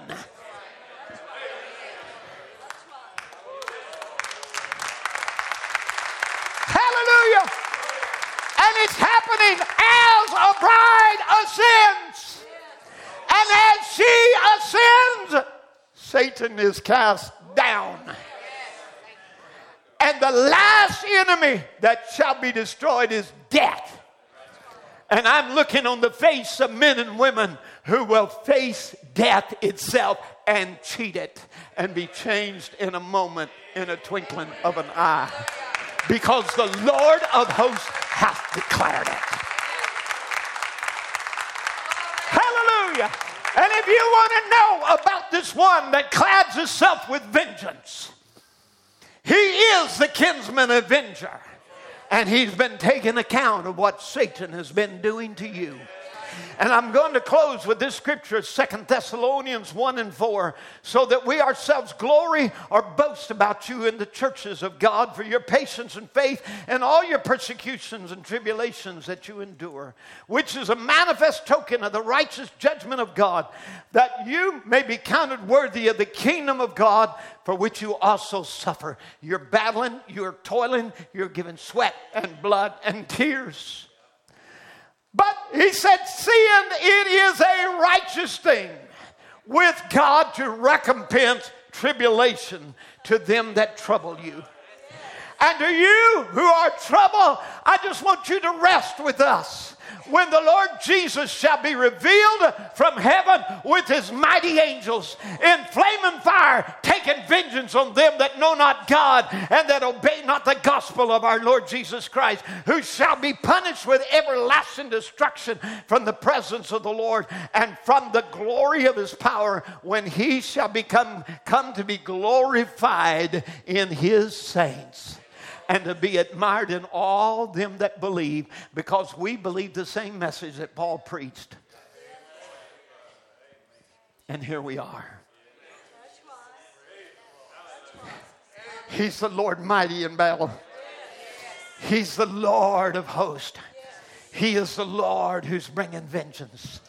Your enemy's not going to get by with nothing. He had made you to be more than conquerors that the musician comes.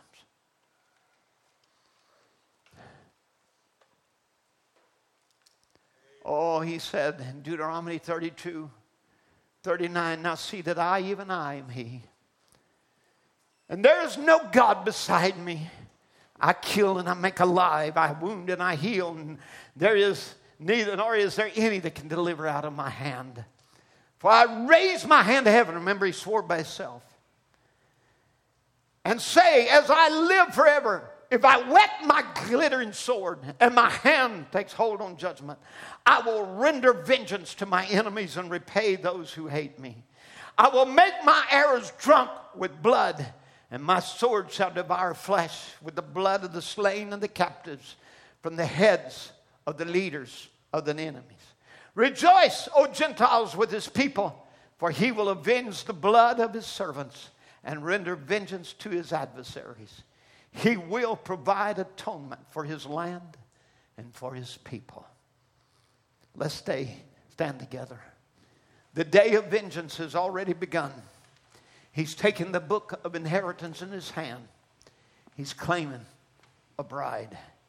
The next, he claims, will be the dead in Christ, cheating death out of his victory and call his bride to meet him in the air. Aren't you glad you're part of God's great plan? And, uh, and if it wasn't him, we'd be as Sodom and Gomorrah. But he has left a remnant. You, you, you, you, you. He's chosen a people. And he's here like he was with mighty Joshua. I'm the captain. And if I wet my glittering sword, no, I'm going to bring vengeance. If I took a sword and put it into a prophet's hand, know this I'm equipping a people in this end time to finish the war. For he will finish the work, he will cut it short in righteousness. If you laid down your sword, pick it up. If you just been using it for pretty decoration, get it out. It don't belong in the scabbard. Get some blood on it.